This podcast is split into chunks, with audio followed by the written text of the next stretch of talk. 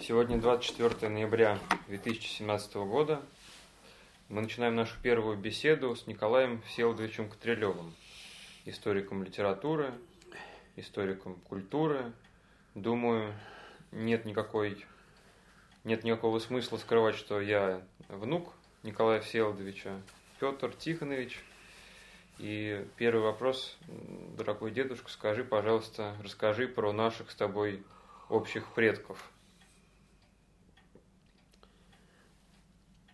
Общих наших.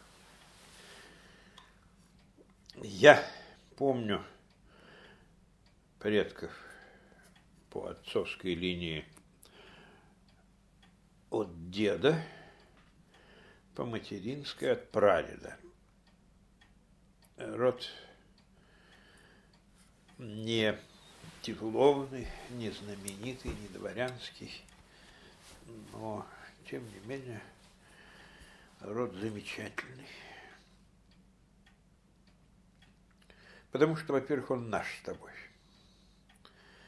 Во-вторых, потому что ничего за ним, вот на той памяти, которую я знаю, дурного замечено не было.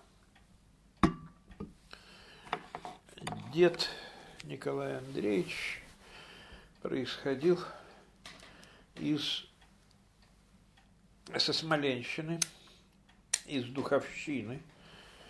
Есть там такой город, который я как до сих пор и бездарным образом не сумел посетить. Его происхождение неизвестно. Какие-то обрывочные э, сведения, непроверяемые, я про них и говорить не буду. Но известно доподлинно то, что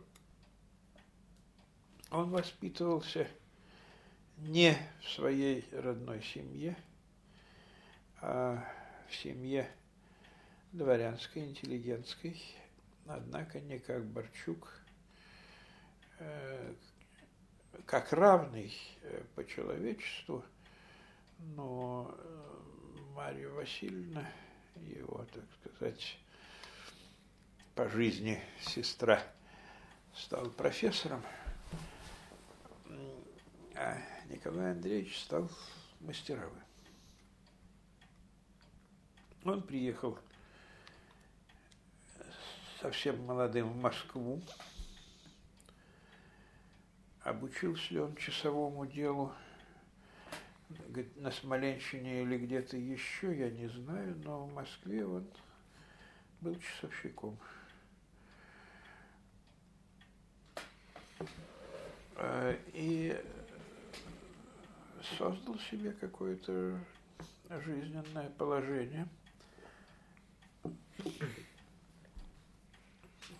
К семнадцатому году он был владелец часовой мастерской, в которой работал не один он сам, но был один или два мастера, подробнее я не знаю, но знаю, что кроме него был еще, по крайней мере, один мастер.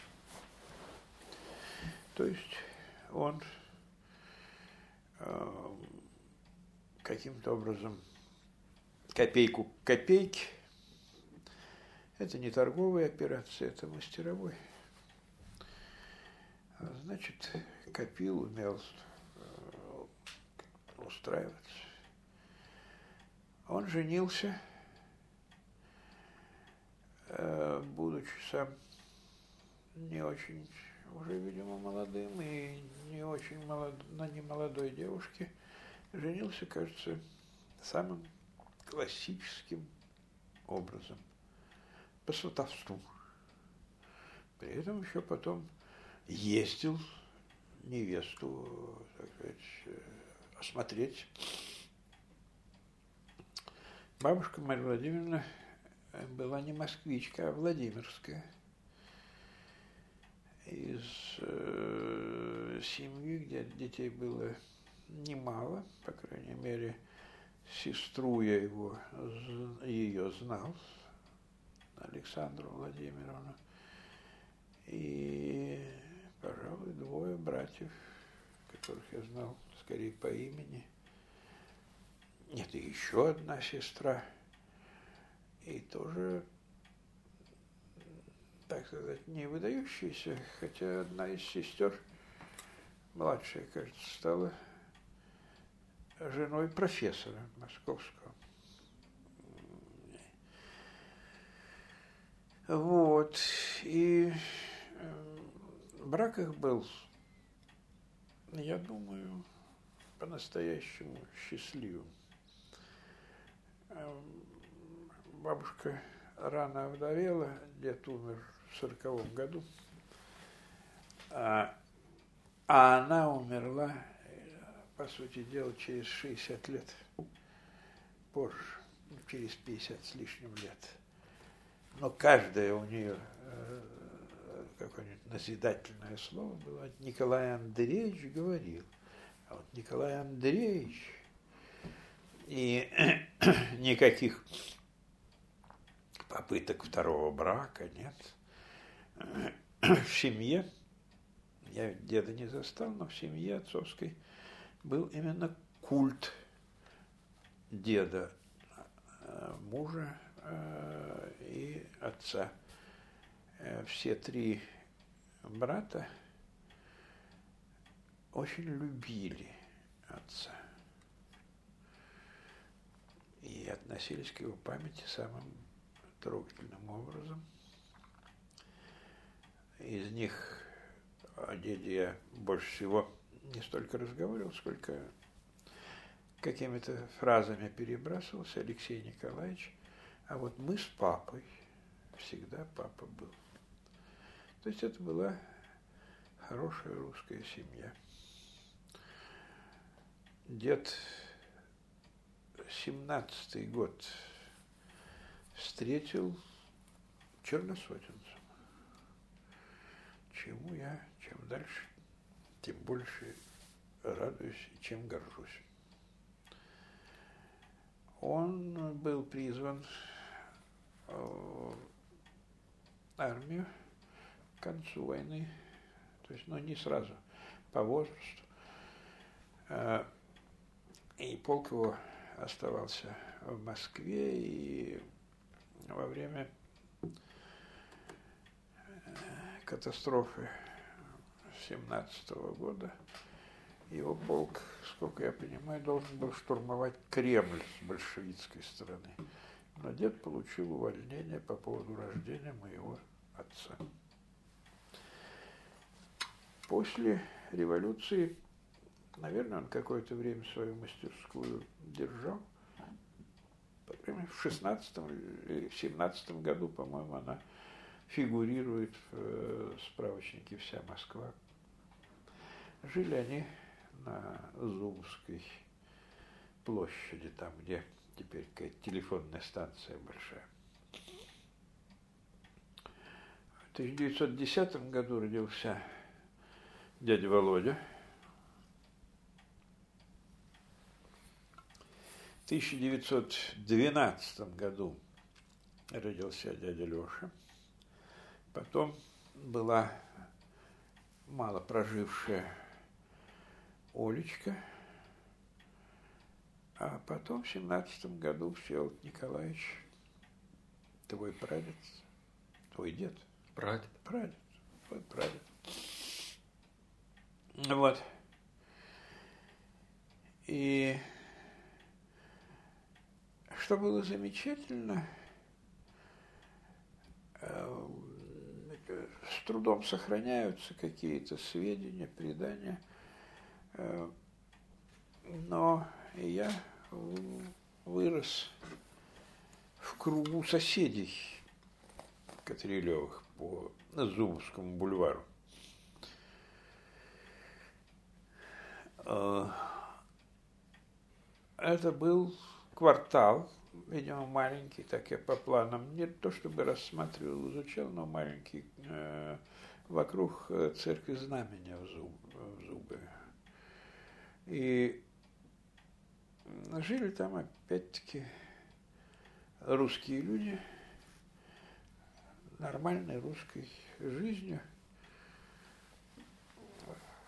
В сороковом году, в тридцать девятом, сороковом, э, этот квартал сломали вместе с храмом.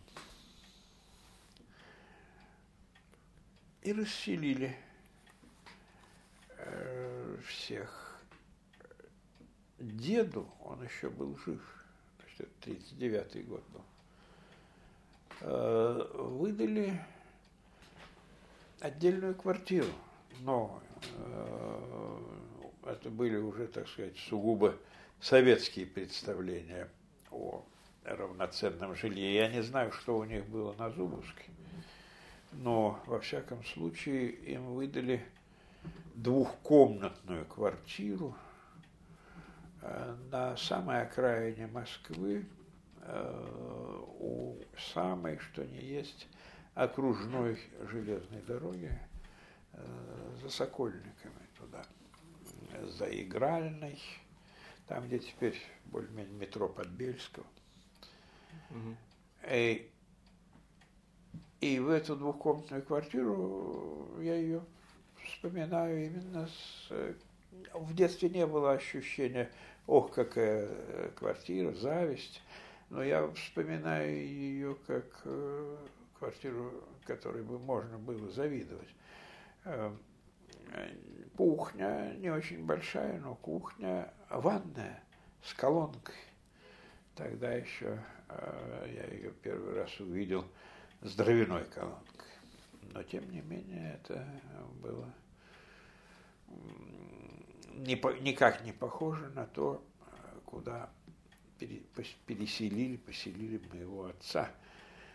Так дело в том, что в этой двухкомнатной квартире должны были поселиться дедушка, бабушка, дядя Володя с женой и уже родившимся э, Геннадием Владимировичем э, и неженатый Алексей Николаевич а на все-таки какие-то лимиты площади были, на Всеволод Николаевич, моего отца, метров не хватило. И ему выдали 16 метров в коммунальной квартире. На мое счастье, э, был ли он уже в это время э, женат или нет, но не, не, не, не знаю, спросить теперь некого, то есть можно по каким-то числам, наверное, можно, не исключаю, что где-нибудь в Моссовете, в райсовете, в архиве можно было найти какие-то бумажки. При моей страсти к архивному делу э, слишком много надо искать чего в архивах, чтобы еще ходить э, на эту ловлю. Вот, но самое драгоценное было, что в коммунальной квартире соседями оказались Капустины, соседи по Зубовской. И я вырос в нормальной человеческой среде. А Капустины были купцы – не очень э, крупные, может быть, даже и совсем не крупные. Но как-то я смотрел вся Москва на первые годы 19, 20 века, и поскольку э, главой этого капустинского семейства был мне лично неизвестный Филипп Трофимович, э, поскольку он умер дом задолго до моего рождения. Но Трофимычей Капустиных было пять или шесть mm-hmm. точек э, э, по Москве. Зеленщики и мясники. Э, и я даже отсканировал, по-моему, эти страницы, но так и не отнес до сих пор последний в роде Ирине Константиновне. Вот, э, И, во-первых, глубокая признательность Капустинам, что я был ими терпим и вырос среди них. Во-вторых, э, от них я что-то слышал про деда, про бабушку. Ведь всегда уважительные отзывы о деде. Ну, дед это был умница. Александр Ивановна говорила, ну как, вот НЭП объявили, и наши все бросились, а Николай Андреевич сказал, я не пойду. Наших потом трясли, трясли, мучили, а Николай Андреевич ничего. А Николай Андреевич э, всю свою советскую жизнь э, был служащим. Он э, был часовым мастером по всему этому больничному городу э, за девичьим полем. Угу. Э, ходил, чистил часы, заводил часы, ремонтировал часы. Э, был в каких-то человеческих отношениях э, с врачами. Бабушка так вспоминала. То того врача, то это, это дед, дедушка. Николай Андреевич с ним вот. Но ни в какие верхи ни я не лез. Он был достаточно смелым человеком. По-видимому, до революции еще он каким-то образом был среди тех людей, которые, э, скажем, так или иначе э, общались, состояли в общении, э, кучковались, не знаю, как сказать, с замечательным священником Иоанном Восторговым, которую, естественно, большевики немедленно расстреляли. Но у деда, сейчас он, по-моему, у Геннадия Владимировича, подстаканник угу. с надписью «Отцу Иоанну Восторгову». Не знаю, кто это был. Э, Иоанн Восторгов был очень грамотный, образованный э, священник. Э, посмотри, вот там у меня его по политэкономии сочинения, но никак э, он не был политэкономом, э, э, как Сергей Николаевич Булгаков, отец Сергей, а именно как разоблачитель марксистских бредней применительно к пропаганде в народе. Это не научное сочинение, а именно контрпропагандистское, но на очень высоком уровне с большим знанием истории. Э, вот, э, и так далее. В 17-18 году прошла так до сих пор, как цельное событие, историками не описанное истребление именно так сказать, э, черносотенного э, священства. А, такой в Петербурге, скажем, знаменитый священник, философ, философ Арнацкий, философ имя, э, погиб быстро, мгновенно. Митрополит Владимир в Киеве без суда, без следствия, журналист Меньшиков, замечательный, так сказать, один из лучших эм, критиков, публицистов своего времени, но вот отмеченный тем, что он революцию не принимал, хотя э, то, что он писал, было в высшей степени разумно, но без суда, без следствия.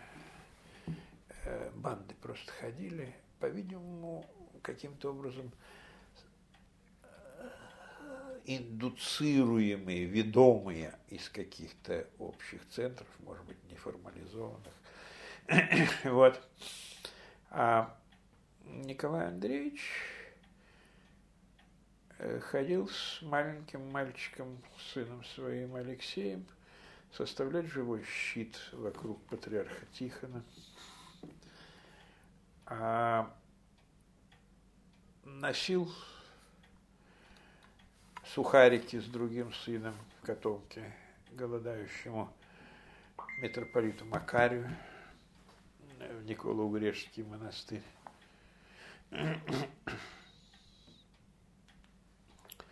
И более того, сказал, что голосовать надо за пятый э, список, то есть за большевиков, раз они взяли власть на себя ответственность, власть надо поддерживать.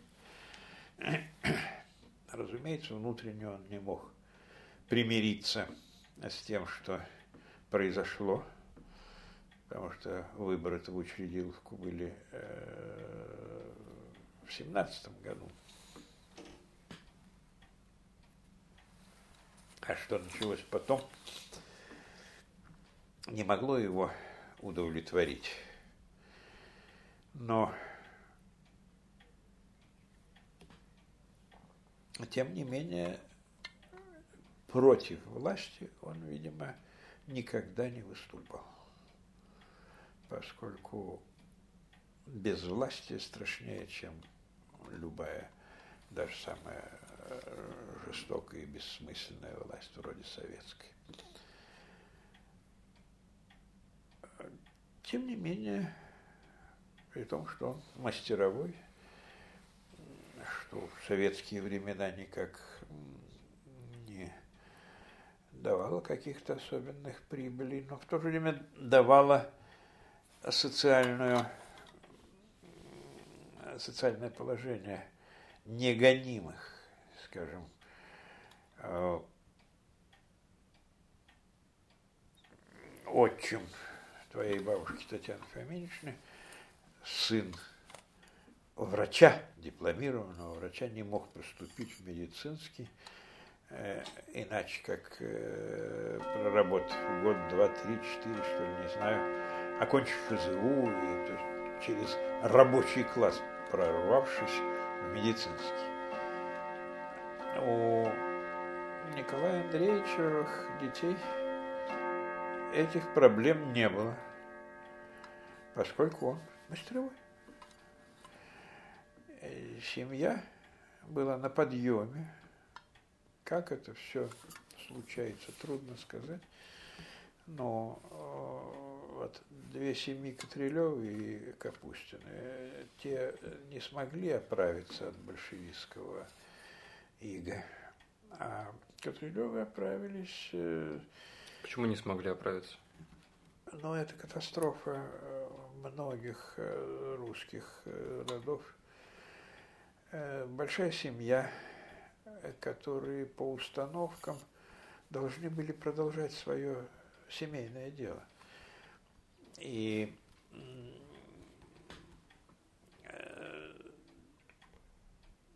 дядя Костя, Константин Филиппович, старший сын, так и был мясником. И заведовал мясными магазинами, но остальным уже вверх социального лифта, как говорят в науке, не было. Никто не получил образования. Кроме э, внучки Ольги, которая закончила Иньяс. Там уже как в это время не было э, фильтров э, столь мощных но поскольку она была замечена, зафиксирована как э, церковное э, существо, никакой дороги ей э, после Иньяза не было, так она где-то незаметным преподавателем английского или переводчиком каких-то бумажек, не знаю, и просуществовала. Остальные, собственно, дети, она внучка, а дети не получили никакого образования, были чудные люди, но без социального лифта. И э, семья постепенно вымерла. Э, а люди были замечательные. А на нашей, значит, э, Которовке вот три комнаты, две капустинских, их всех сюда загнали. И одна наша. Вместе куличи пекли, вместе отец в церковь ходил с дядей Сашей. Как они выросли на церковном дворе, так они и жили. Э, выпивали, закусывали, никогда не ругались. Между женщинами, как всегда, были какие-то э, моменты натяжения, но не принципиальные, все равно это рассеивалось. Э, ласковая, мирная жизнь, никаких, э, так сказать, ужасов коммуналок мне не досталось, к счастью. И вокруг, напротив, в доме э, жили еще с тоже друзья Алексеевские, и тоже социальный лифт вниз – никакой возможности у сына небольшого фабриканта расти вверх, чертежник и водка, э, невозможность воспитать сына, водка. Полный распад. Большевики страшные оказались не только и, может быть, не столько своей физической жестокостью, истреблением, сколько именно – Вдобавок к тому, что был сметены э, элитные слои, по образу которых воспроизводит себя э, общество и выстраивает пирамиду, и подтягивает, э, и так далее. Но и закрыть для тех, кто не прямо уничтожен, закрыть возможности адекватно воспроизводить свое образование, свои социальные навыки и так далее. Таких очень много, и эта катастрофа гораздо более страшная. А то, что оказались у власти уж совсем какие-то э, отребья, хоть и стали они э, ориентироваться, опять-таки, маршалы э, балерин опекать, но это э, не, э, не давало возможности обществу себя лепить по образу и подобию высших классов, э, где много было плохого в любых высших классах в любой стране. Трамп, чем он хорош. Э, конкурсы красоты организовывать. Э, и на старости лет волосики козырьком причесывать и ходить с внучкой. Э, это всегда такое было возможно. В демократическом образе жизни эти способы, эти влияния вот такого барахла человеческого, оно сильнее, поскольку социальные лифты и беспорядочность э, хождения вверх-вниз, они открыты и так далее, но э, тем не менее большевики сделали все, чтобы э, заменить верхний слой самими собой – Э, полуграмотными, необразованными, местечковыми, жестокими э, и так далее. Ну вот, это так я и вырос. Но при этом ты родился в Курске. Нет, я Нет? родился в Москве. Но был в Курске во время войны. Был. Каким-то образом мама не успела приехать вовремя в Курск со мною на руках. Э, И вся курская родня Расскажи про них. Про отца ты рассказал, про мать.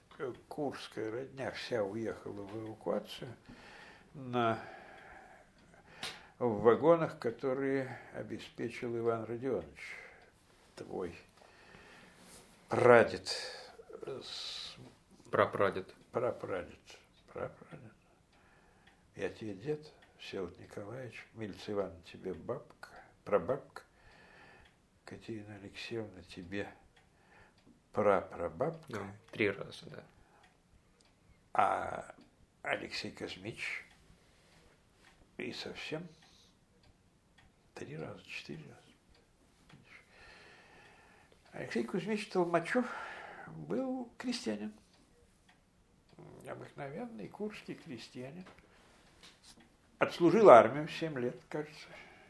Получил серебряные часы артиллерист за примерную стрельбу. Вернулся в деревню и сказал своему отцу, что я в деревне не останусь. Ну, социальные процессы. Э, И ушел в город Курск. Поскольку ничего, кроме как стрелять из пушки, он, по-видимому, специально не умел, хотя Библию читал. И перед смертью как раз только ее и читал. Службу знал поскольку э, как-то на, на отпевании кого, может быть, деда Ивана Родионовича, я слышу, что он все стоит рядом и поет, а ему уже было почти сто лет. Вот. Он был мелким служащим, мельчайшим служащим в земстве. Но это опять-таки та порода, которая дай бог, чтобы такие еще оставались где-то. Он вроде курьера был в земстве. Может, самовар э, разогревал, еще что-то. Ему выдавали, сколько там, три копейки, пять копеек на трамвай. Он бежал через город пешком. Жил на съемной квартире. Но к семнадцатому году два домика у него были. И нельзя сказать, чтобы он где-то взятки брал. У него не- должность была ниже возможности брать взятки. Значит, умел хозяйствовать. Человек был необычайно преданный работе. До самого конца он затевал все время какие-то э, производительные предприятия, не гешефты. Я никогда не помню, чтобы говорили там, купил, продал. Нет, он э, выращивал с моим дедом на кулиге помидоры и продавал. У него, я помню, и скотина была, но довольно быстро кончилась, поскольку, в общем, э, семья у него как-то перестала быть на руках, он был один. А чего корову держать? Э, Молочными делами он не занимался, а все время вот в Курске выдавали разрешение на пахотные работы э, за пределами города, на Кулиге, я помню. И э, насадить там несколько соток помидоров или картошки, или еще что-то такое. То есть была, был не зуд, а невозможность не делать. Мгм. И эм, семья была большая. Э, по-видимому, можно сказать, что именно тоже восходящее, потому что э, бабушка моя уже кончила гимназию, и, кажется, единственная с гимназическим образованием. Может быть, гимназию кончил ее старший брат, она была вторым ребенком в семье, Алексей, но он рано умер, или что ли убил его на войне. И остальные уже при советской власти, но дядя Сережа бухгалтерское образование получил, а, скажем, Илья, царство ему небесное, оставался мастером э, типа плотницкого столярно-краснодеревского такого толка. Но э, социальный лифт ведь заключается не только в том, до чего человек дошел, а в том числе, да, и Николаевна, его вдова, она-то была как раз э, образованная, так что там был какой-то баланс образования, она была тоже что-то вроде бухгалтера такого заметного. Все, в Москву приезжал с отчетами в бухгалтерии. Э, так вот, социальный лифт не только, собственно, э, возможность получить какую-то должность лично в семейной установке.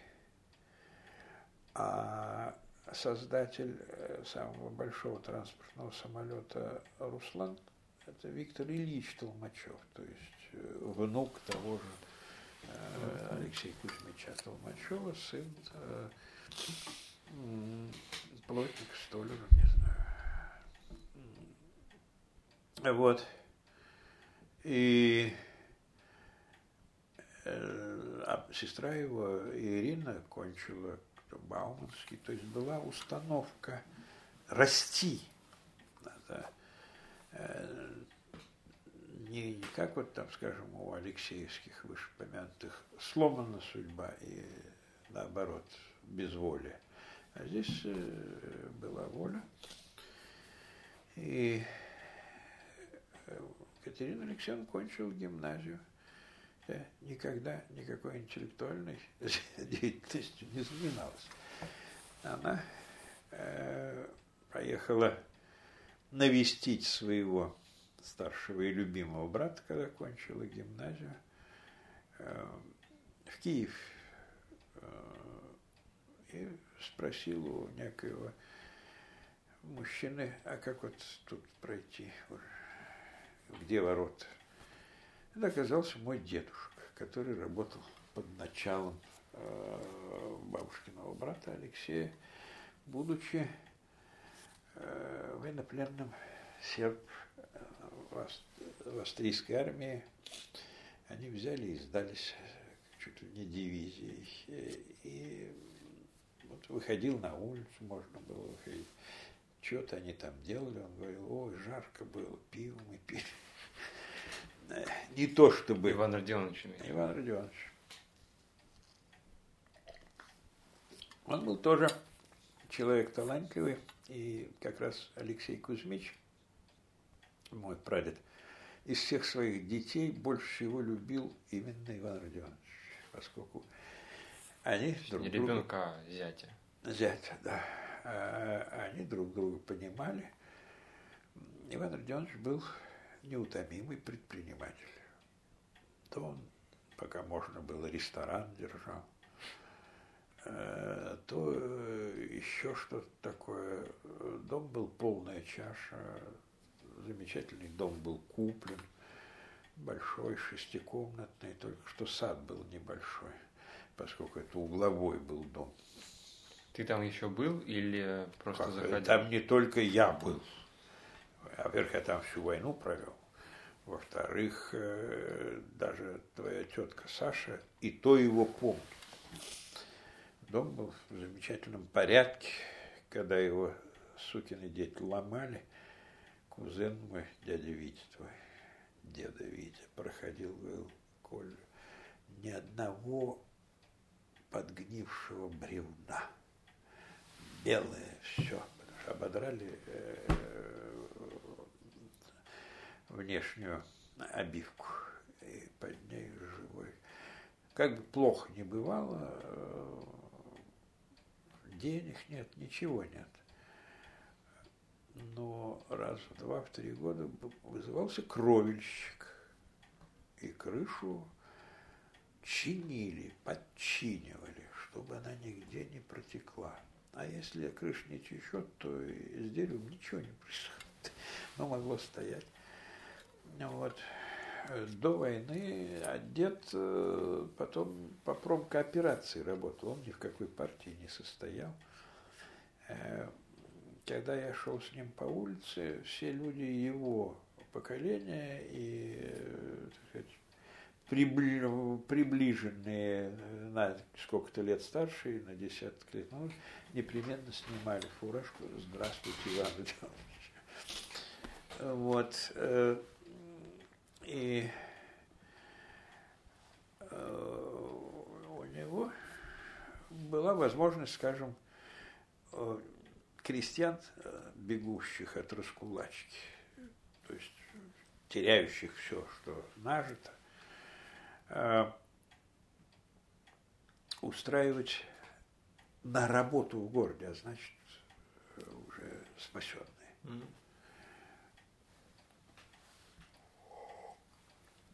И они были ему по гроб жизни признательны.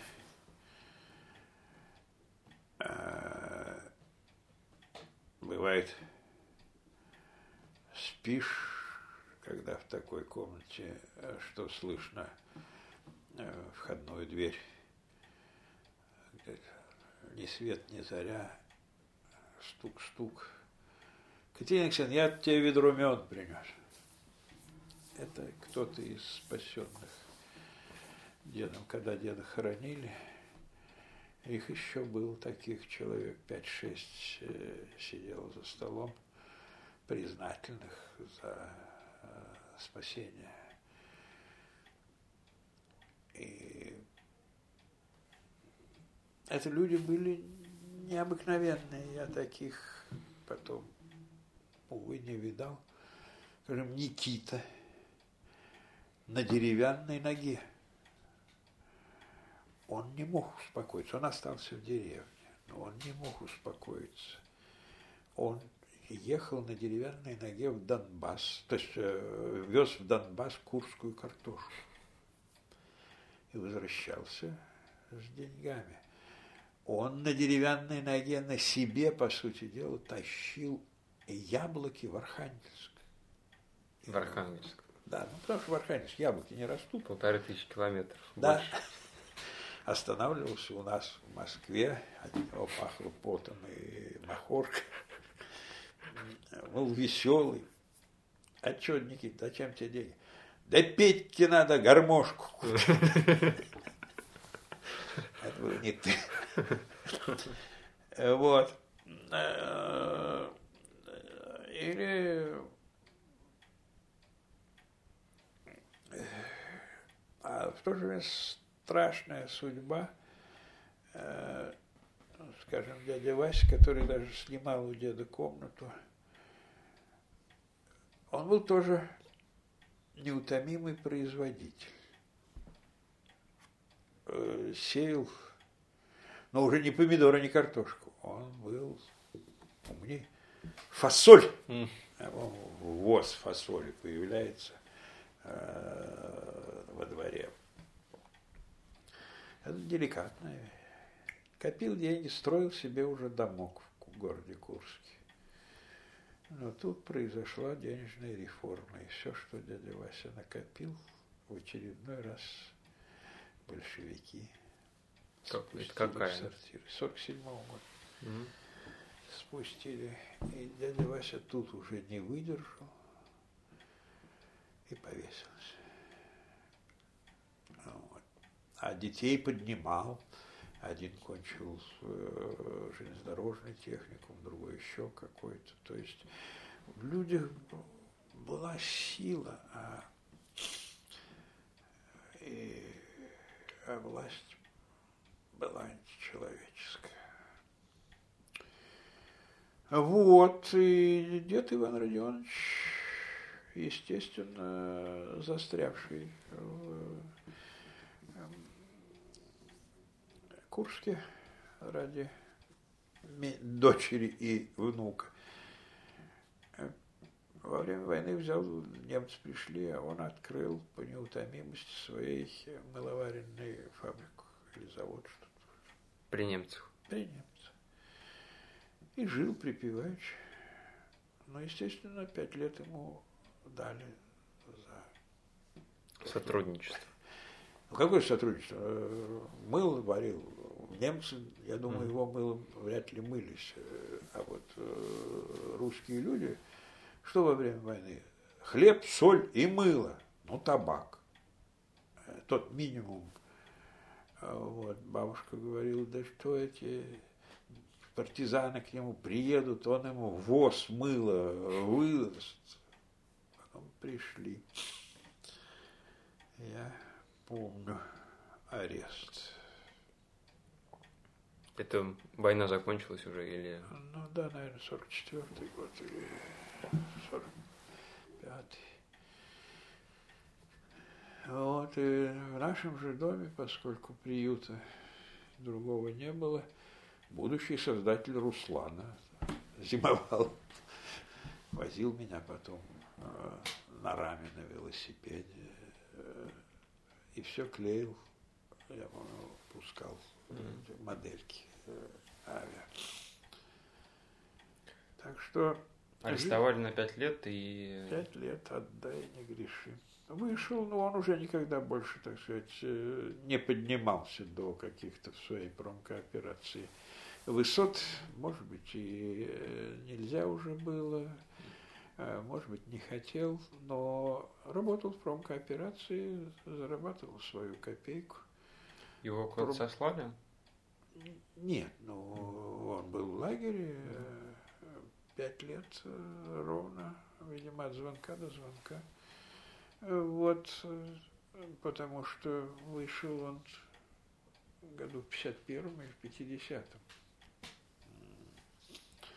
до смерти Сталина, uh-huh. то есть вышел по своему сроку. Я не, не знаю, не помню, в каком году его посадили.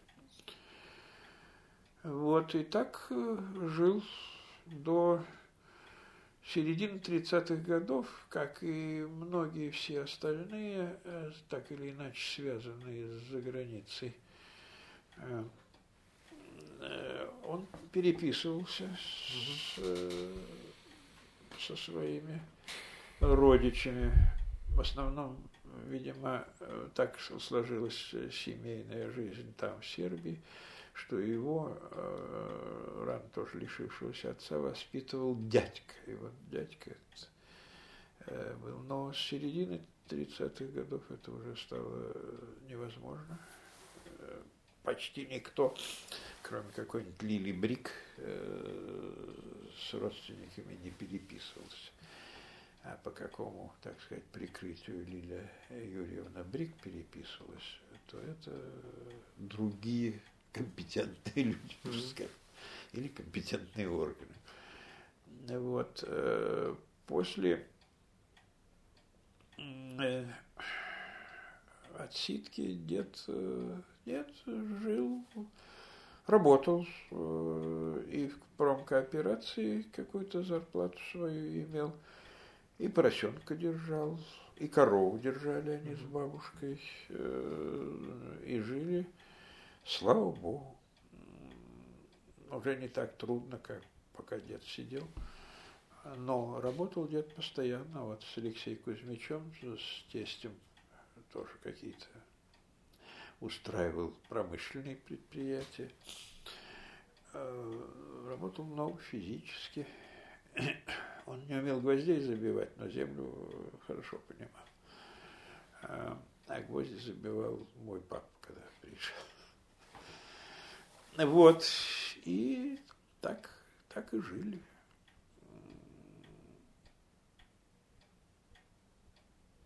Кроме, вот твои предки.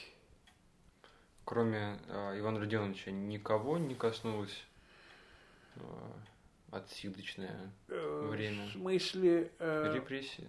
Нет, репрессивных нет. Э, Все остальные... Я не знаю в семье никого и вообще вырос до своих 18 там, лет, когда я уже вышел в свет, по сути дела, ничего не зная о репрессиях, потому Мгм. что кроме деда,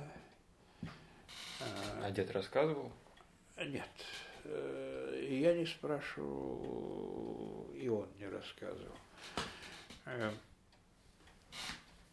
Сперва я не спрашивал, так сказать, э, по малолетству, все-таки, а потом по какой-то юношеской деликатности. Ну, Мало видались, а просто так, что ж, интервью, дед, расскажи, как. Э, Вот. Но воспоминания и аресты, и потом э, этих самых, э, как называется, конфискаций, э, и э, помню, что ходил с бабушкой на суд, хотя, естественно, суда не помню, что мне было пять лет, наверное. Э, И провожать ходили его уже с э, вла- ну, всяком случае, из тюрьмы, из городской. Вот, это все было, это я вижу глазами, но ничего такого, так сказать, нравоучительного или важного, кроме чисто картинных э, каких-то кадров, я не помню, сказать не могу. Э, Истории из этого не выдавишь. Вот, э, но было плохо, э, плохо без деда. Голода, может быть, и не было, но я помню, что бабушка страдала сильно, на ней э, была та же самая корова, свинью, может быть, она без деда не держала, потому что иначе нельзя было выжить. Мгм. Она в нашем саду сеяла табак на махорку. Она э, должна была из этого большого дома сдавать большую часть, э, опять-таки, э, сперва людям, потом э, конторам разным, потом даже советской власти почтовое отделение. Дом был мощный. Вот, и надо было кормить меня, кузена моего. Э, Поэтому без коровы было невозможно. Родители были где? Что, простите? Родители. Мои? Да? Всеволод Николаевич всю войну, э, на нем были погоны. Поэтому э, мама жила в Курске со мной под немцами и трепетала, жена офицера.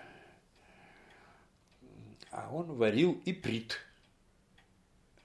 если на тот случай, если Гитлер осмелится газ пустить. То тут-то бы ему ответили, потому что он варил иприт с 21 июня.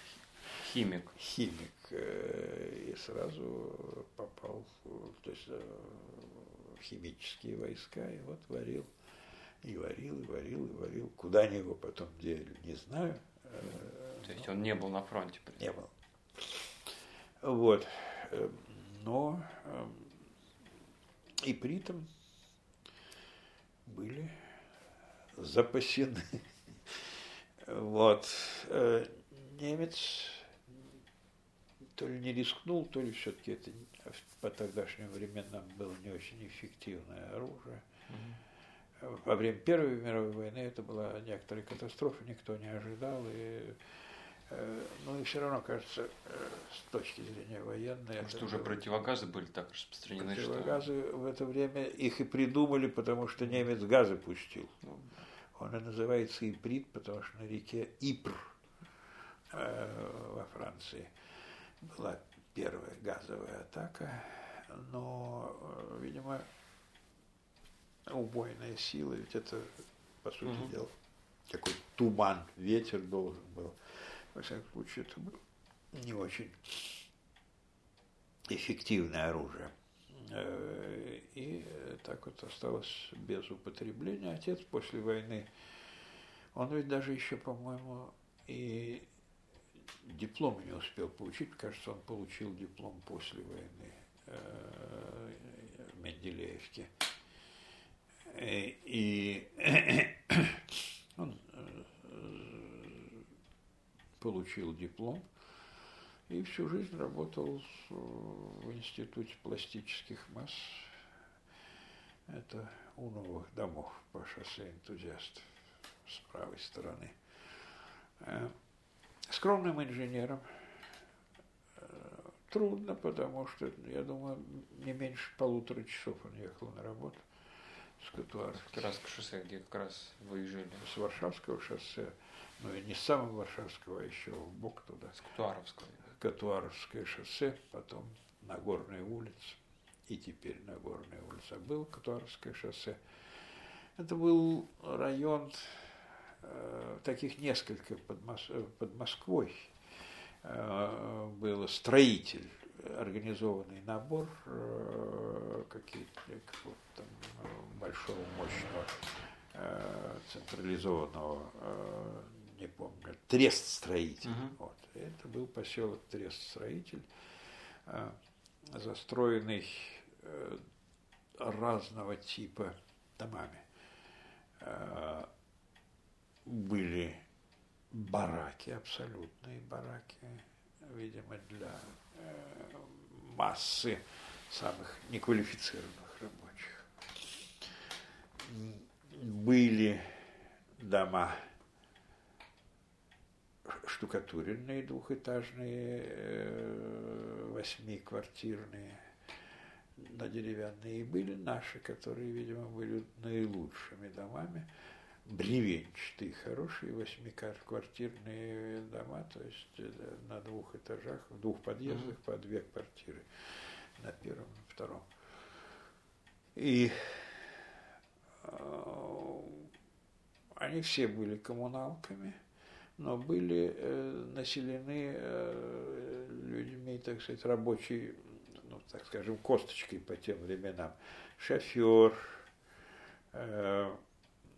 столер, э, и вот такие вот э, выселенцы, их было довольно много там, э, с Зубовской, э, во всяком случае, я помню. То Алексеевских тоже вся квартира была, три комнаты занята ими двумя, почему-то им дали много. А, хотя это для них основная квартира была, расселение вроде как Николаю Андреевичу на Синичкином проезде. А, а этим, значит, Алексеевским на четверых э, э, муж, жена, ребенок и неженатая, незамужняя сестра Ольги Алексеевской, Катя – а, им дали две комнаты. Угу. Третья комната, комната э, была некоторой Анфимии, тоже с Зубовской. Все это было здесь. А ну, Алексеевских еще и теща Толина была, значит, им тоже было не так, чтобы особенно просторно. Боря Лазарев там в других домах жил, семейство Сванидзе, mm-hmm. родственников Иосифа Виссарионовича тоже там был. Это все были Зубовские. Вот. И поначалу, видимо, были только вот эти вот трест-строители, но зато две школы было выстроенных. Это в пустом месте совершенно. Уже было выстроены две школы, и было два э, больших каменных дома, пятиэтажных, Э, кажется, оба еще стоят, а потом стало обрастать. Завод Ильича построил три или четыре тоже двухэтажных домика. Все это еще э, до э, этажного взрыва. Целый военный поселок, где были солдаты, не знаю, но здесь жили унтер-офицеры и младшие офицеры поселки, а между ними поля. Поля были дальше. Колхоз Черемушки у нас за школой начинался, поля зеленые. Э, а там к Черемушкам идти овраг был, и за ним шарашка закрытая. К нам в школу ходили э, дети вохры. Э, школьные времена уже были достаточно спокойные. Все-таки я пошел в 48 году в школу. Mm-hmm. Первая волна вот этих переростков и все прочее уже прошла. Школа была хорошая, я выучился. Учителя были хорошие. Григорий Сломанович Черный говорил мне, Катрилев, главное, ты не задумывайся над бесконечностью. Вот Блеск Паскаль сошел с ума. Вот. Всякая анекдотика, но это нужно рассказывать э, специально под какой-нибудь соус, под шубу. Вот. А Сообразуем тебе в следующий раз шубу.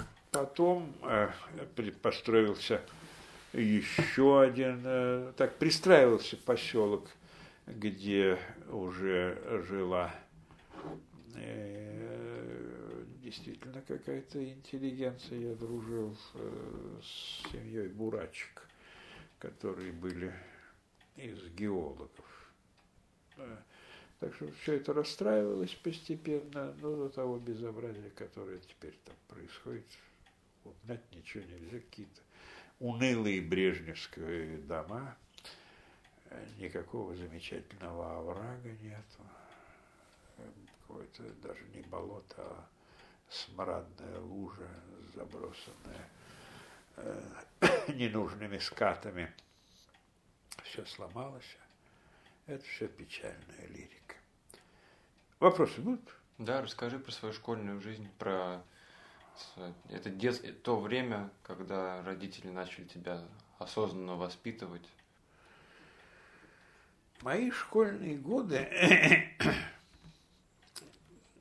происходило много замечательного, что я вспоминаю.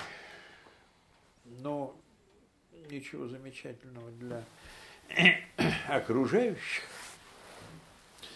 я, в отличие, скажем, от какого-нибудь Короленко, или Бориса Николаевича Бугаева рассказать не могу. Э, я научился читать сам, неизвестно каким образом. Я сам не помню.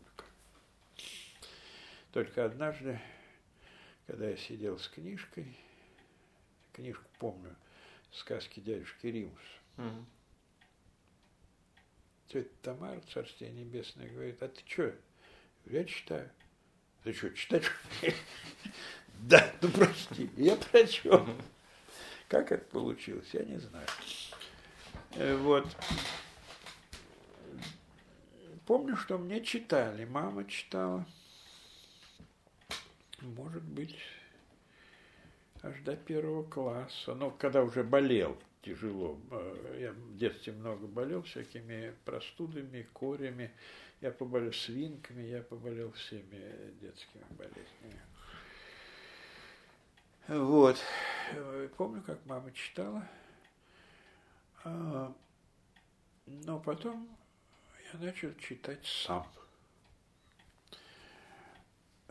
Родители не могли уделять много времени – моему воспитанию, во всяком случае, какому-то сознательному воспитанию, так, чтобы был курс воспитания, еще что-то, программа какая-то, э, потому что они оба должны были работать.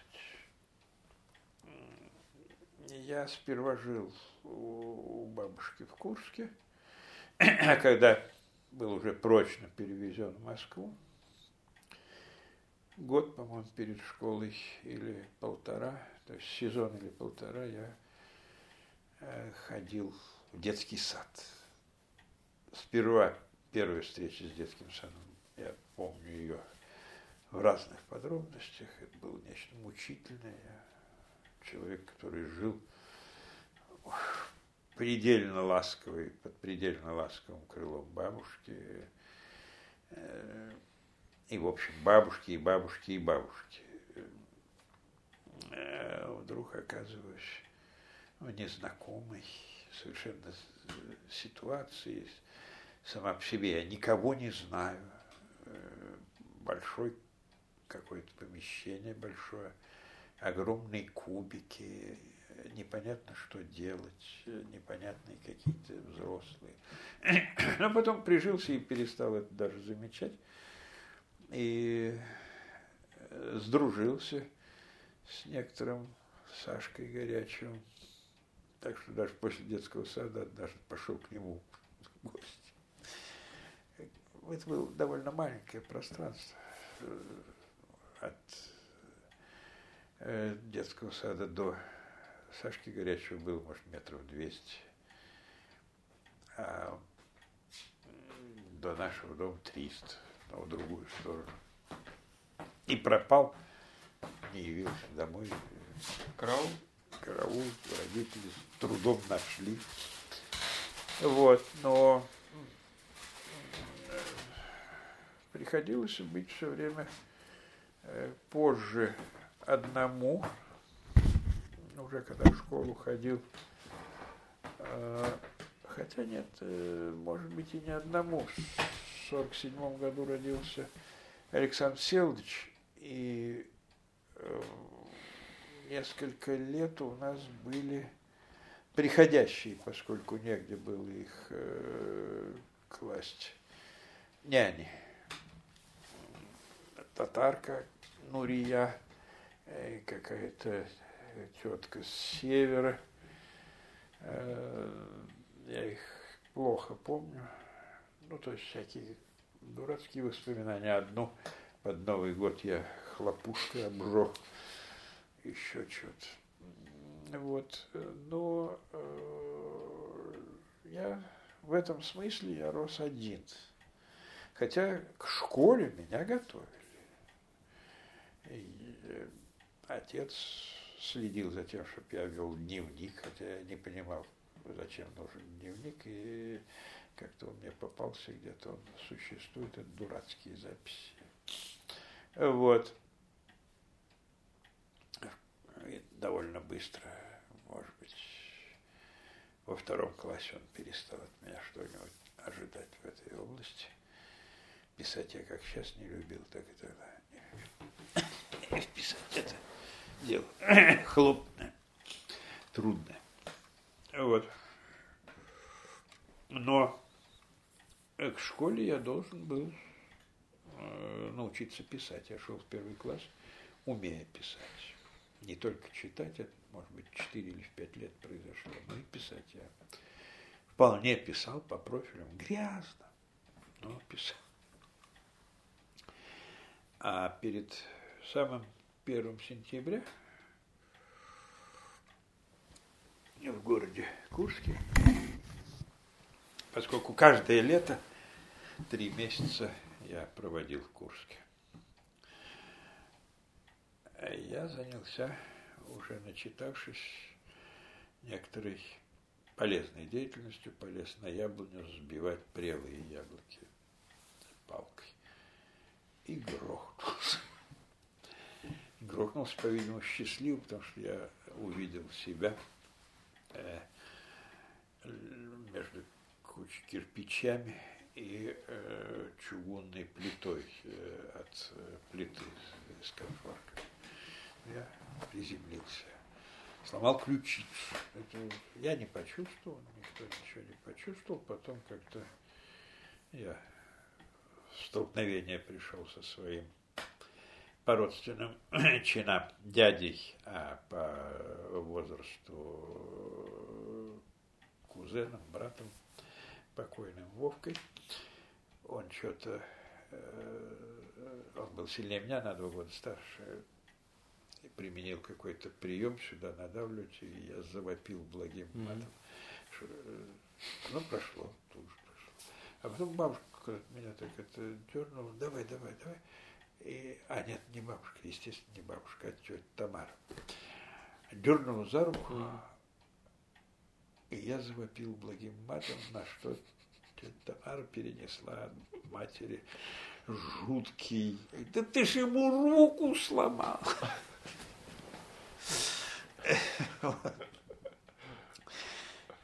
Баб была крайне мирный и любезный человек, но если она гневалась... Вот. Я был тут же увлечен к врачу. Выяснилось, что у меня сломана ключица справа. И я в школу пришел с рукой на привязи. Наверное, с месяц ходил, тогда ведь долго все это происходило. И не писал. Но писать я все равно умел. Э, и для меня оказался сокращенным срок писания по прописям карандашом. Зато я получил кол на первом же уроке писания чернилами. Тетрадь была, тетрадь, руки, все остальное было. Хотя перед этим я писал чернилами. До. Но тут школа, восторг жизни. Э, кто со мной, по-моему, Сашка Горячий так и сидел со мной на одной парте. За одной партой. Вот. И никогда по чистописанию я не мог получить. Были все пятерки, кроме чистописания. И вот. Школа наша была мужская, что действительно довольно странно, если вот э, вообразить себе Нагорную улицу, она упиралась в пустоту, какую-то даже не поля. Э, поля колхоза Черемушки были справа, а впереди, слева овраг, а впереди какие-то гнусные буераки, где стояли маленькие кирпичные шалаши, то есть кирпично делаю, дел, э, кир, э, цеха. Mm-hmm. Тут же копали глину, делали кирпичи и так далее. Ну, их было тоже мало, каждый, может, через километр друг от друга. Вдалеке было остров купола, ободранного церковью Зюзина. Но слева до оврага были вот эти вот бараки и домишки. С правой стороны не было ничего, кроме двух школ, больших и э, нормальных школ, пятиэтажные или четырехэтажные школы типового проекта, и одно какое-то общежитие какого-то техникума. А остальное, там, за ними сразу вот за нашей школой начинались э, поля колхоза Черемушки. И также за женской школой, номер ее я не помню, наша была 541. Классы, тем не менее, были большие. Я думаю, у нас в первом классе был человек 40. Откуда это набиралось, понять я не могу. Потому что пространство заселенное было минимально. Вот эти вот бараки, а от Варшавского шоссе до нас никаких жилых угу. кварталов не было. И из Черемушек к нам только в шестом классе пришли, э, когда э, там началась уже стройка вот этого новых черемушек. Почему-то э, в шестом классе к нам ходили оттуда дети. Но в это время уже класс у нас был, может быть, и И, и З. То есть все это разрослось. И в седьмой класс мы пошли в новую школу. В этом смысле советскую власть я никак не могу упрекнуть как пренебрежении своим долгом. Э, вот, школа переполнилась, появилась третья школа. А чтобы выросло население, да, уже там начались э, для военных более высоких чинов – полковников и, может быть, капитанов, майоров, построили два, что ли, дома пятиэтажных, таких э, силикатного кирпича. Но это я был, наверное, как раз в классе восьмом-девятом уже. А вот э, в седьмой классе я пошел в новую школу. Учителя действительно были разные. были меня увлекающие. И, пожалуй, я не помню ни одного учителя, кроме в четвертом классе классной руководительницы, которую дети звали Дурой. Вот. Это была действительно дура. А остальные были хорошие. Очень хорошая географичка была, которая возила нас э, на экскурсии и в Коломенск, и в какие-то штольни по э, добыче белого камня, и еще куда-то. Была очень хорошая в старших классах э, литераторша. Ну, не то, что Левось, э, угу. а э, внимательная и в меру интереса, меня поддерживавшая, когда я написал в восьмом классе сочинение Пушкина и царь, что Пушкин любил царя. А пять мне нельзя было поставить, э, но думаю, что пару неправильных запятых она мне поставила. Или я сам. Во всяком случае, я получил четверку. Вот.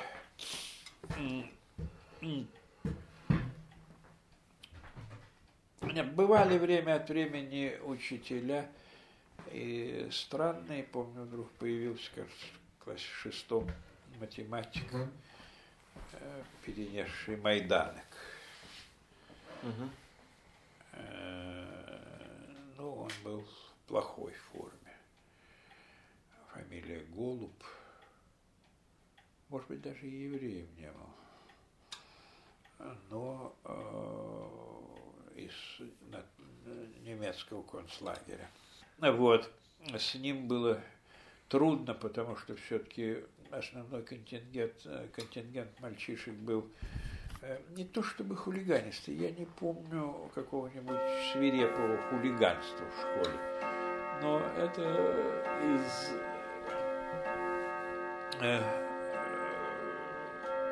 пролетарские дети,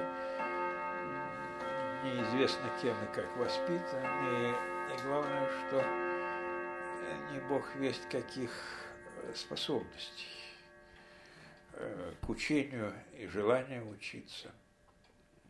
Был, конечно, замечательный учитель рисования, который иногда метром давал за трещину, но это, я считаю, правильно. Вот. Э, и сам я хулиганил поскольку представления у школы были какие-то о правильном поведении серьезные, то я все время ходил на грани фола. Получал четверки по поведению. И даже, кажется, вставал вопрос не дать мне аттестат, потому что очень поведение нехорошее. Чем таким занимался? Я ходил без формы. Ну, десятый класс это уже угу. был бунт юношеский. В форме я не хотел ходить. Я ходил в пуловере. Пуловере. Э, в, узких, что ли, штанах. В общем. Ужас. Ужас. А, пятерки я получал, но иногда вдруг какую-нибудь двойку мог в общем, был слишком свободен. Угу. За свободу больше четверки ставить нельзя. Вот. Э, э, постепенно складывались какие-то школьные друзья. Э, и тоже очень разные. Там, скажем, мог быть Генка вдруг выскочила фамилия, может, Потапов, который читал, может, больше меня. Ну, он читал как с гуся вода. Угу. У меня как-то выстраивался выстраивалась э, фундамент. Ну, какая-то, по крайней мере, связанная пирамида, mm какая-то конструкция мира сквозь книжки. Хотя первый раз, э, я помню, классе, наверное, еще в третьем или во втором мне пришло в голову, что пора устраивать государственный переворот. Э, Но ну, это не было связано с протестом против советской власти, который я и не сознавал э, в этот момент как власть, а с тем, что э, зулузские полки должны, я еще не читал копии царя Соломона, но зулузские полки должны ходить, зулузская гвардия, начитанный молодой человек. Расскажи про свои отроческие ступени интеллектуального становления.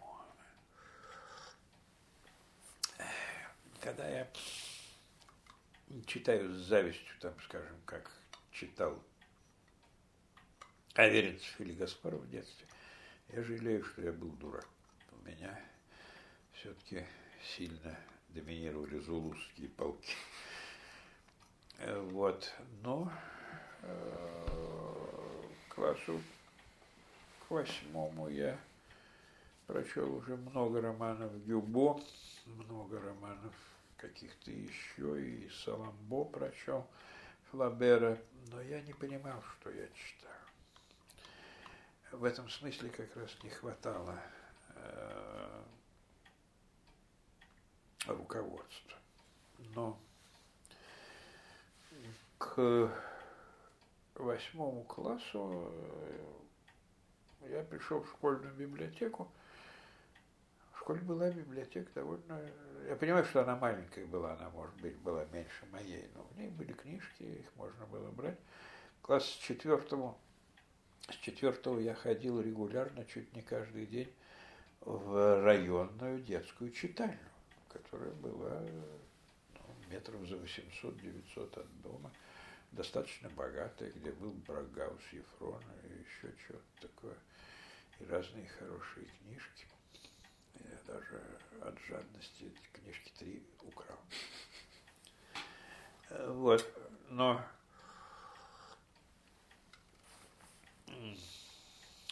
я пришел в начале сентября, наверное, в восьмом классе, в самом начале года, в школьную библиотеку, там была библиотекарша, новая раньше. Я не помню, кто был раньше. Э, которая о чем-то меня стала спрашивать. Видно, значит, что-то такое она за мной заметила. И я стал ходить э, в библиотеку уже не просто за книжками, а Сидеть там бывало и до вечера, э, там сложился э, из разных классов э, какой-то кружок, неформальный совершенно, ни, ничему не посвященный, а именно так посидеть, покалякать. Коля Бурачек, Авка Борисов, Авенир Борисов, Эдик и Марина Соколовская, Эдика не помню фамилию. Э, но руководителем, то есть центром этого кружка была Майя Захаровна Дукаревич. Про, ней, про нее можно прочесть в интернете. По-моему, посвящена страница, если она еще существует. Она умерла. А оказалось, что после школы она, после того, как она ушла или ушли ее из школы, она выучилась каким-то сложнейшим э, системам психологии и занималась их разработкой. Но на тот момент, когда она у нас была библиотекарем, она была студенткой, э, бросившей филфак, по-моему. Кажется, ее отца посадили, но от бунта честности она бросила университет, так я понимаю. Ей все было нехорошо. Она читала по-французски, по-немецки, э, любила Блока и Багрицкого, что по моим позднейшим, так сказать, э, соображениям было весьма противоречиво и даже мало совместимо. А, еще бы там Блока и Гумилева, а Багрицкого не знаю. Но и под ее, так сказать, влиянием э, я Багрицкого прочел и был подхвачен его энергией, силой.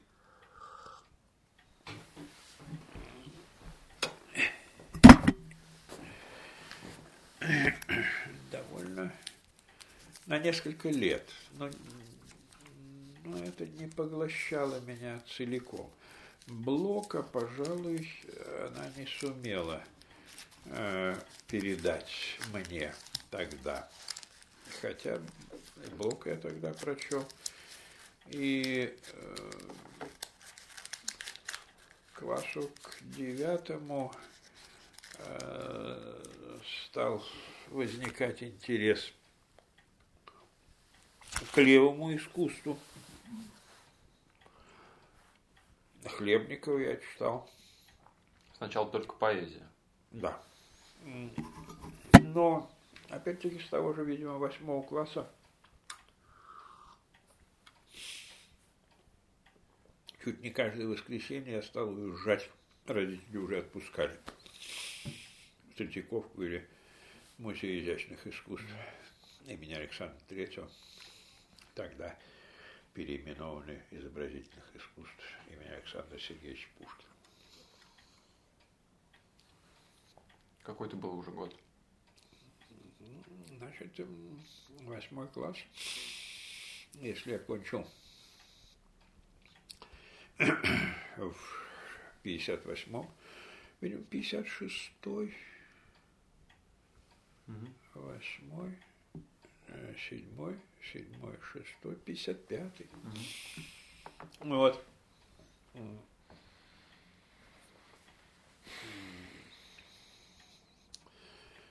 Стали как-то выстраиваться, но опять-таки без руля и без витрил. По-видимому, отчасти протестные вкусы к живописи более левой или к левой. А что тогда ты мог увидеть из этой живописи? А, русскую Врубеля. Это тогда считалось, тебе казалось левым? Ну, это я теперь понимаю, что это было левое. Как раз Майя Захарна Врубеля любила что совместимо с. А тогда же первые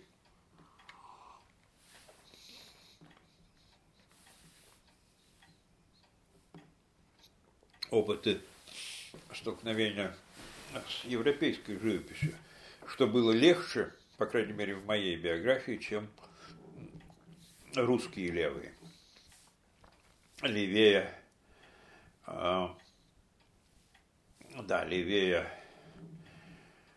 а, Врубеля ничего нельзя было увидеть.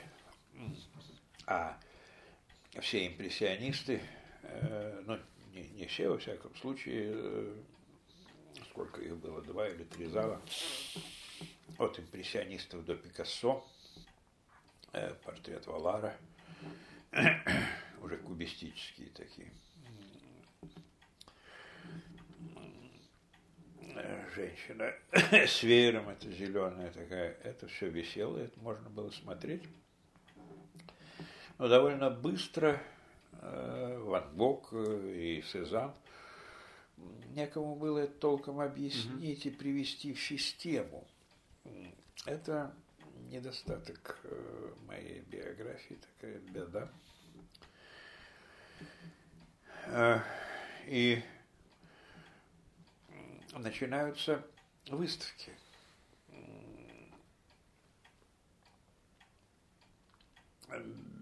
Я прошел мимо шумевшей на всю Москву выставки Глазунова, я на ней не был, по-моему. Но уже на выставке Рериха я был. А это было явление, событие. Оно могло быть безразличным для людей из мира искусства, из э, сказать, вокруг э, художников и искусствоведов. Э, но для людей далеких от этого мира все это было очень новое, а я был именно таким. Это был какой-нибудь 56-й год, да? Я не помню, но что-то около mm-hmm. этого, да. Вот. И чтение мое становилось, так сказать, все более содержательным. Я уж почти перестал читать приключенческие романы. Их не так э, легко было достать, и каких-то... Э, а во мне не было такой страсти, главное, не было особенной возможности, и страсти, и возможности доставать. Я жил вот в этом вырубленном mm-hmm. из Москвы мире, далеко от э, всяких информационных, в том числе, э, центров и какого-нибудь Уоллиса. Э, я про него услышал, когда мне уже это было безразлично. Вот. Но читал, читал, читал, ходил на выставки. И в то же время для меня был существенный момент. Я любил декламировать стихи. И получалось это, видимо, не совсем плохо, может быть, даже и совсем неплохо. Я помню, какой-то конкурс московский выиграл, еще чего-то. Школьные еще годы. Да. Э, голос, Чего читал? Голос был сильный, мощный. И когда я я поступил в Менделеевский институт, совершенно не задумываясь, ну как, а куда еще поступать. Родители. Не было никаких идей. И не было никакого давления родителей, как-то по умолчанию. А компания уже была московская к этому моменту? Нет. Э, я так и был катуаровский да. Э, юноша. Э, там была своя сказать, компания, вот отчасти мальчишек, ну, скажем, интеллигентных. Это одна была, а другая сторона совсем не интеллигентных мальчишек. Э, и поэтому я мог и то, и другое. Э, ходил в спортивную школу, бегал. Неудачно, но бегал. Целый год ходил. Э, вот. А Славка Галахов тот бегал более удачно, но ни к чему это не привело. В армию он попал. Там штрафбат, э, и никакое бегание его в армии не спасло. Вот. Э, но э, потом это наша компания школьных, так сказать, детей, интеллигентов рассредоточилась, распалась. Она была небольшая, человек 5, 6, 7, разной степени близости к э, моей Захарне. Но э,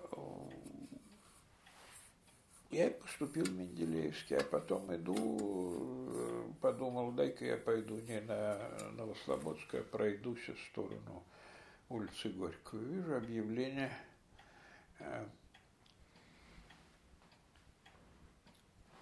прием в студию театр Станиславского. Не то, что меня как-то это страшно интересовало, но пойду-ка я схожу. И поступил.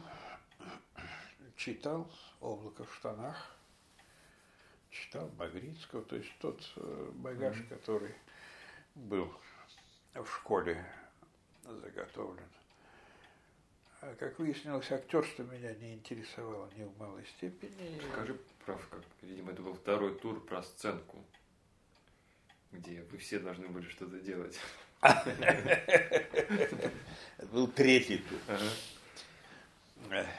Экзамены были э, по структуре именно э, экзаменами в театральный вуз. Первые два тура э, чтение, стихи, проза, не помню, басня была или нет. А третий тур этюды. И этюд выпал мне довольно странный по компании. Значит, был я, был Марк Гейхман, потом, много лет спустя уже, директор еврейского театра московского. Марк Гейхман. Марк, Марик. Мы даже там в студии дружили. Потом как-то вдруг столкнулись на заднем дворе его театра. Марик, Коля. А Васька Максюков с ним дружил до самого конца. Это кто? Вася Максюков. Это Вася Максюков. А, да. Человек. Вот. Значит, Марик, я Чурикова. Угу. Знаменитая Чурикова. Да. И был ли кто-то четвертый, сейчас вспомнить не могу. А, этюд, ну что-то там, это самое, я не помню, нам задали расстановку. Но Чурикова э, справочное бюро, а мы очередь.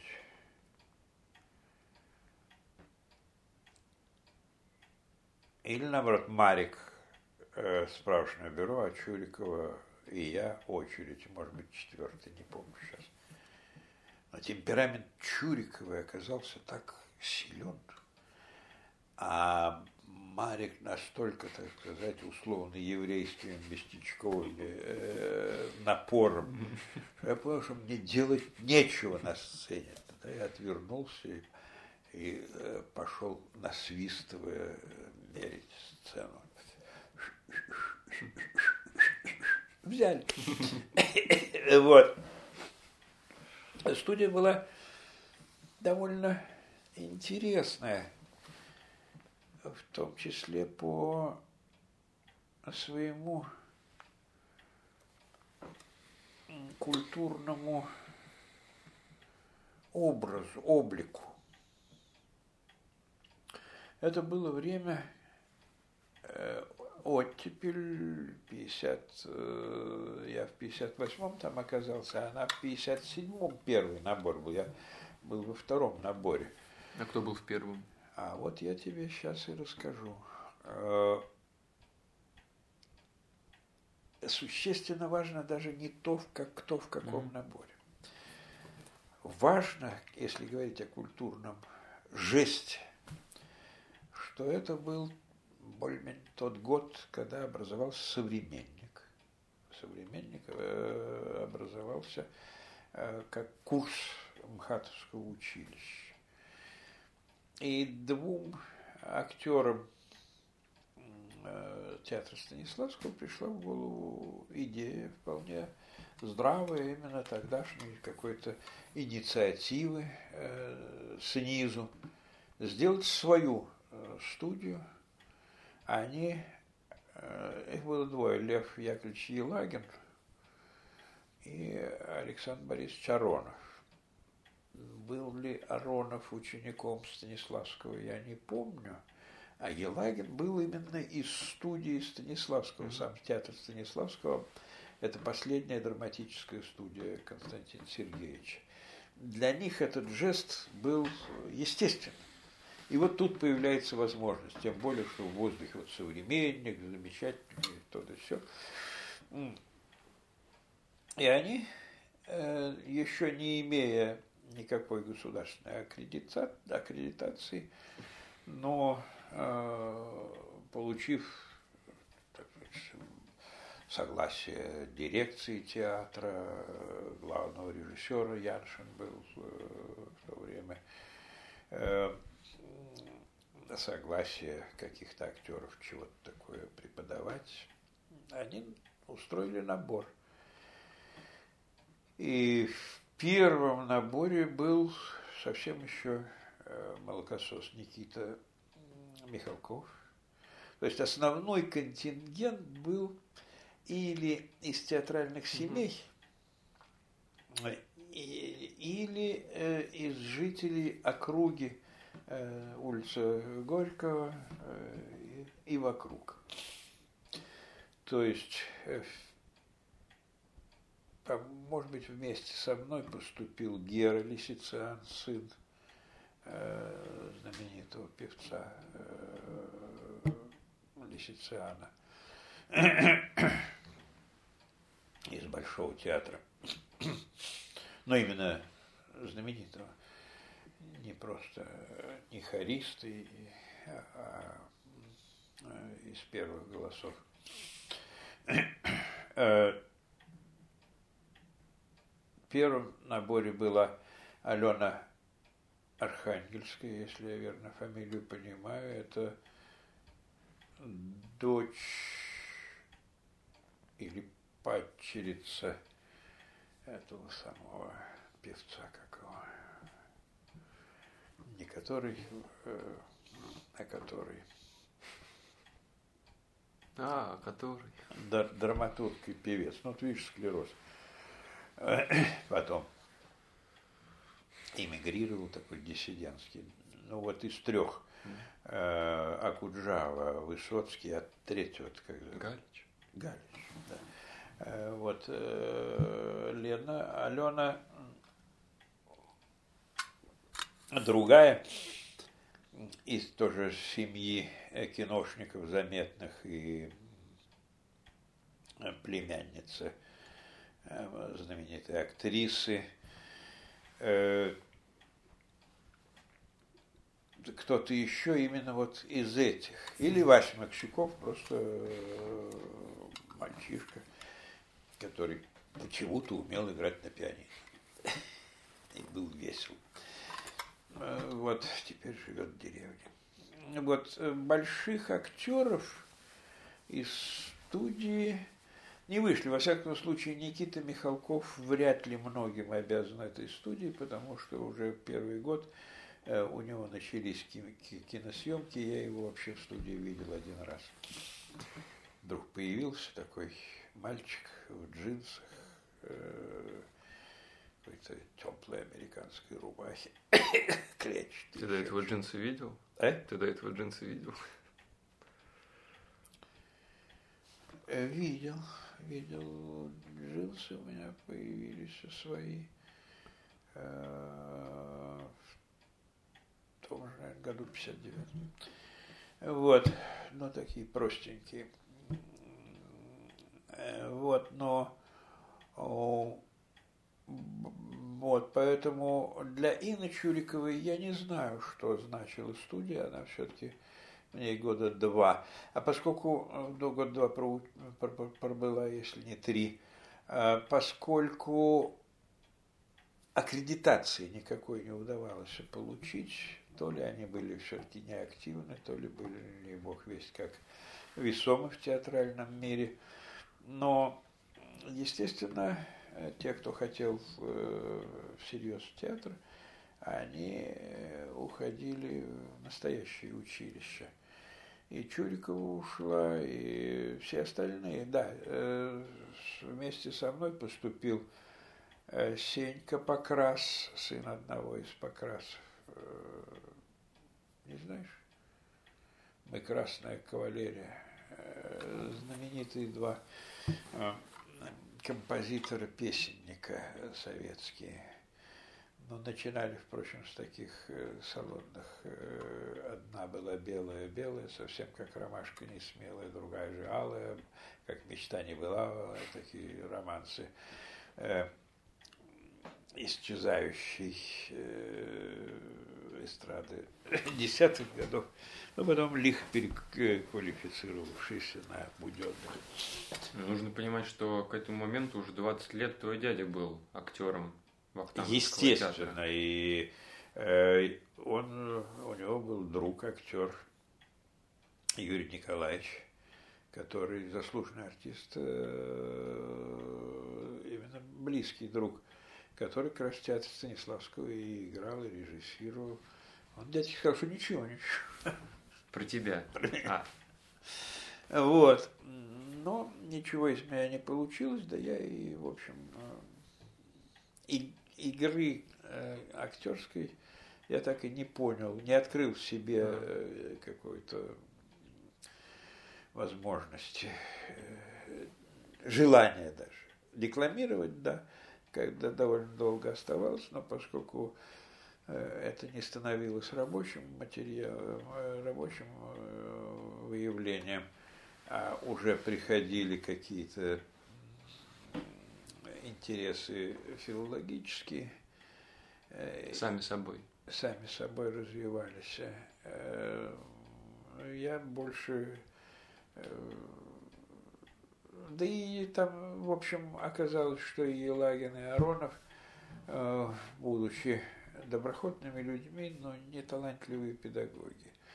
А другие актеры из театра, ну, может, один раз или два, как их можно было в репетиционном подвале как-то увидеть, но, в принципе, не удалось организовать ничего угу. такого, чтобы держала, хотя студия лет 6, 7, 8, может быть, даже сохранялась как студия. Э, какие-то более молодые наборы.